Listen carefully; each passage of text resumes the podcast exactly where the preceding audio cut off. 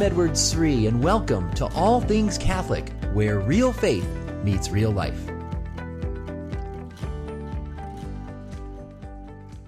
It's so exciting being a Catholic in these months of May and June where we're typically celebrating the culmination of the Easter season. It's like party time in the Catholic Church. I mean, think about all the great feasts we've had. We've had the Ascension, the Solemnity of Pentecost, and Trinity Sunday, Corpus Christi Sunday, and now the church is getting ready for one other really big feast that spills out of the Easter season, flowing out of the power of Christ's resurrection, and that is the solemnity of the Sacred Heart of Jesus. And I think this is a great time for us to just step back and think about what mercy is. What is God's mercy, divine mercy, really all about?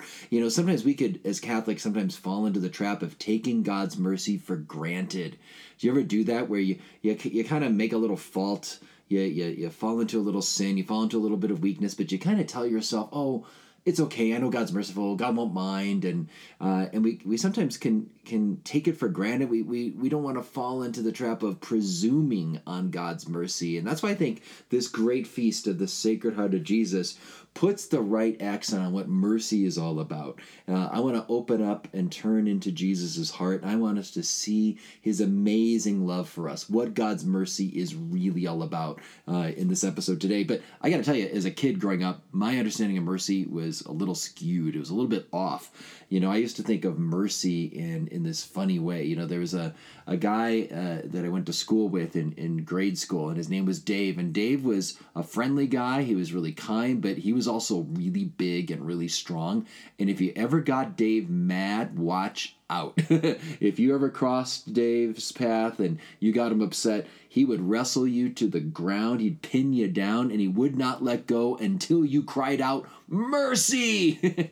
and I used to think maybe, well, maybe is that what God's mercy is about? you know, we do something wrong, we we get God cross, we we, we get him mad, and, and, and he's gonna punish us. He's gonna make bad things happen to us here on earth. He's gonna make us spend a lot of extra time in purgatory. Maybe we'll never get to heaven unless we cry out, mercy you know but that's not really what god's mercy is all about uh, another way we can confuse mercy is we can think of it's kind of like in kids sports. Do you ever hear of the mercy rule? I've ha- I've sadly seen this happen a couple times with one of my kids playing a soccer game, and they're lo- when they start losing by by ten points, then the game is over. They call it the mercy rule. They just have mercy on the on, on the losing team and they end the game quickly. God's mercy isn't like that. Uh, I think us as Catholics, I, I think I think we are we are very susceptible to viewing God's mercy primarily in terms of a judge. That we think of God as this judge there up in heaven and he's looking at all of our sins and weighing our good deeds and our bad deeds. And when we have a, a lot of bad deeds, he, he would punish us.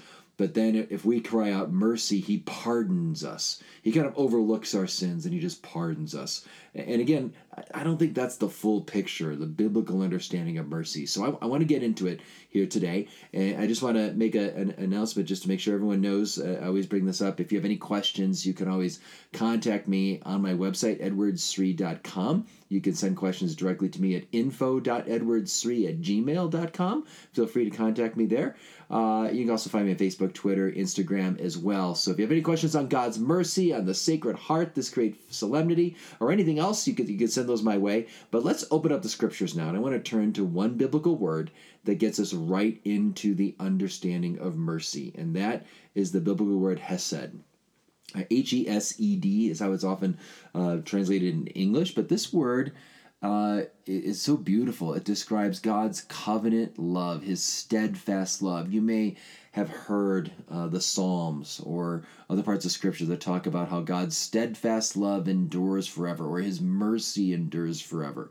Uh, the biblical word hesed kind of expresses this idea of God's unconditional love for us. That no matter what we do, God still loves us. In the Old Testament, we see this where God chose Israel, gave them the covenant at Mount Sinai, gave them the Ten Commandments, made them his chosen people. And yet, even though he liberated them from slavery in Egypt, he the, the people were unfaithful to him. The people rebelled against him.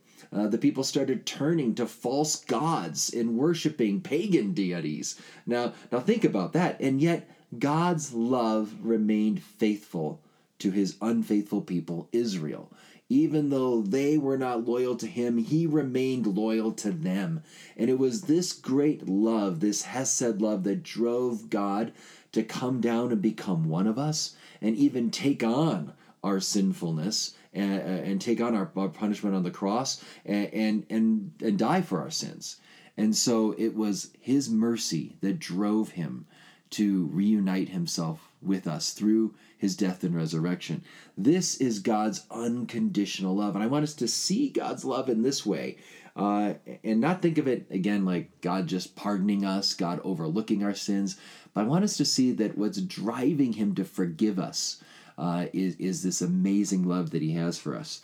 Maybe another thing to bring out here is um, I'll give you a little analogy here. I think that gets to the heart of biblical mercy.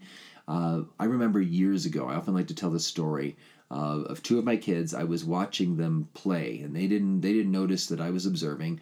And there was a little two year old that was playing with his favorite little toy, and then an older sibling came up to him and took that toy out of his hands and started to walk away.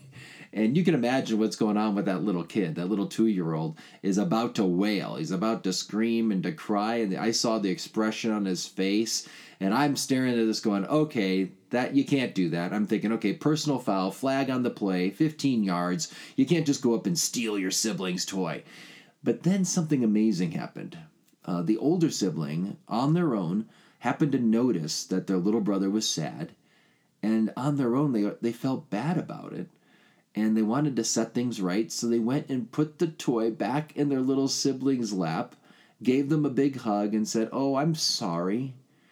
And, and now I'm staring from the other room, just watching this. Like the kids didn't know I was watching, and I was thinking, That's amazing. you know, in one second earlier, I was about to go in and issue discipline. you can't steal your younger brother's toy, you know? So I was going to discipline the, earlier, the older child. But then I saw that the older child already felt badly about what they had done and already had a change in their heart and was trying to set things right to make things good again and already expressed a contrite heart, already expressed sorrow. I, I share that story because I think it captures something about God's mercy, His sacred heart, His divine mercy, the great love that He has for us. See, when we sin, we, we you know god notices that he notices when we do something wrong but he doesn't see just the facts of our sin. And this is the key thing i want you to take away today. God doesn't just see the fact of our sin. He sees the whole truth of our life. And the truth of our life is a lot more than just the fact of our sins. Now don't get me wrong those facts of our sins i did something wrong. I i lied or i gossiped or i I stole something, I looked at something I shouldn't have looked at. Those things, that's a part of us, and we need to deal with that. We need to come to terms with it. But the larger picture is is is often more complex. you know that my, maybe I did something wrong, but there's a part of me that really feels badly about it, and and I and I want to set it right, and I want to bring it to confession, and and I feel I feel horrible that I fell into that sin. I feel horrible that I hurt this other person, and so I I, I just want to get things right. And and I think on that day when I saw the older sibling, I I did see the legal fact. I saw the fact of their sin, but I saw so much more. I, I saw their their contrite heart. I saw that they felt badly about it. They were already sorrowful and they were already moving to try to bring reconciliation with their little brother and, and, and making amends and, and giving him a hug. I mean, as a dad, watching all that, I saw more than the fact of the sin, the flag on the play. I saw the older sibling's heart and it was a good heart. There was already something really good taking place in there. And I just wanted to go hug my kids. I just wanted to give them a big hug. I was like, this is awesome. I, I wasn't going to go in and, oh, I have to issue discipline now. You know, this is what John Paul II talks about uh, when he when he explains what mercy is all about. John Paul II once wrote um, a great letter about God's mercy, Dives Misericordia, and in this, he uh, he uses the story of the parable of the prodigal son, which I know you're familiar with. But in that parable, if you remember, there's a, a father who has two sons, and the older son takes the family property, squanders it, sells it all, sells his inheritance, spends it on loose living and living a sinful life, and he ends up becoming a slave uh, for a Gentile master, master because he doesn't have any money to take care of himself anymore. And finally, the the, the, the brother, the younger son, the this the son realizes, oh, I, I should go back to my father. And so the younger son goes back to the father, and the father runs out to meet him. The father's just rejoicing gives him a big hug, welcomes him back, kills the fatted calf, and they have a big feast, a big party to welcome the brother home. Well, John Paul II says this about the father in the story The father sees so clearly the good which has been achieved in his son thanks to a mysterious radiation of truth and love that he seems to forget all the evil which the son had committed. I'm going to unpack this for you. So what the the father, you know, he he knows that the son did some horrible things, shamed the family, took the inheritance, lived it, spent all the money of the inheritance, and spent it on sinful living. He knows that the son has done a lot of serious things that are wrong, but the, those facts of his sins don't completely define him. There's more to, to this this this son, this prodigal son, than just all of those sins that the son is starting to have a change of heart. The son says, I should just go back to my father. And, the son is wanting to take those steps back to the father, to be reconciled, to go back and be with his family. And that's what the father sees. The father sees the good which is being achieved in his son. And, and, he, and, he, and he's focused on that good that's taking place in the son, the, the contrite heart that that son had. And, and that's why the Father can rejoice and celebrate and, and welcome the Son home. That's how our Heavenly Father looks at us. And, and I'm going to close with this. I want you to think about whatever sin you have in your life. Maybe there's some really deep sin from your past and you still feel horrible about it. Maybe there's something you're struggling with right now. I want you to see your sin the way the Heavenly Father sees you.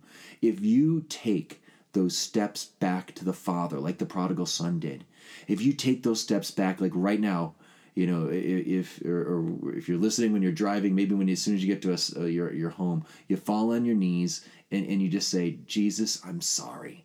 I'm sorry I did this. Uh, and, and, especially especially if it's a serious sin you bring it to confession if you take those steps back to the father like the prodigal son the Father, the Heavenly Father, sees more than the facts of your sins. He sees your whole life. He sees your heart. He sees that you you feel great remorse. You have great repentance in your heart. He sees that you want to change, that you're trying and you want it to be better. He sees that you you you you want to be reconciled with him and the Father rejoices in that. This, my friends, is part of what we celebrate in the great solemnity of the Sacred Heart of Jesus that we come to know the merciful heart of our Lord and Savior.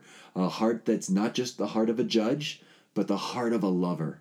And, and he's so faithful to us even when we're not faithful to him. And if he sees the slightest move in our heart, the slightest act of contrition, the tiniest steps back toward us, he rejoices in that. And, and, and he just wants us to keep coming and coming closer to him. So take your sins, your weaknesses to Jesus, take it to the Father, take it to confession, and trust in the great mercy, the Hesed, the unconditional love that the Father has for you. So, my friends, I hope this has been helpful for you.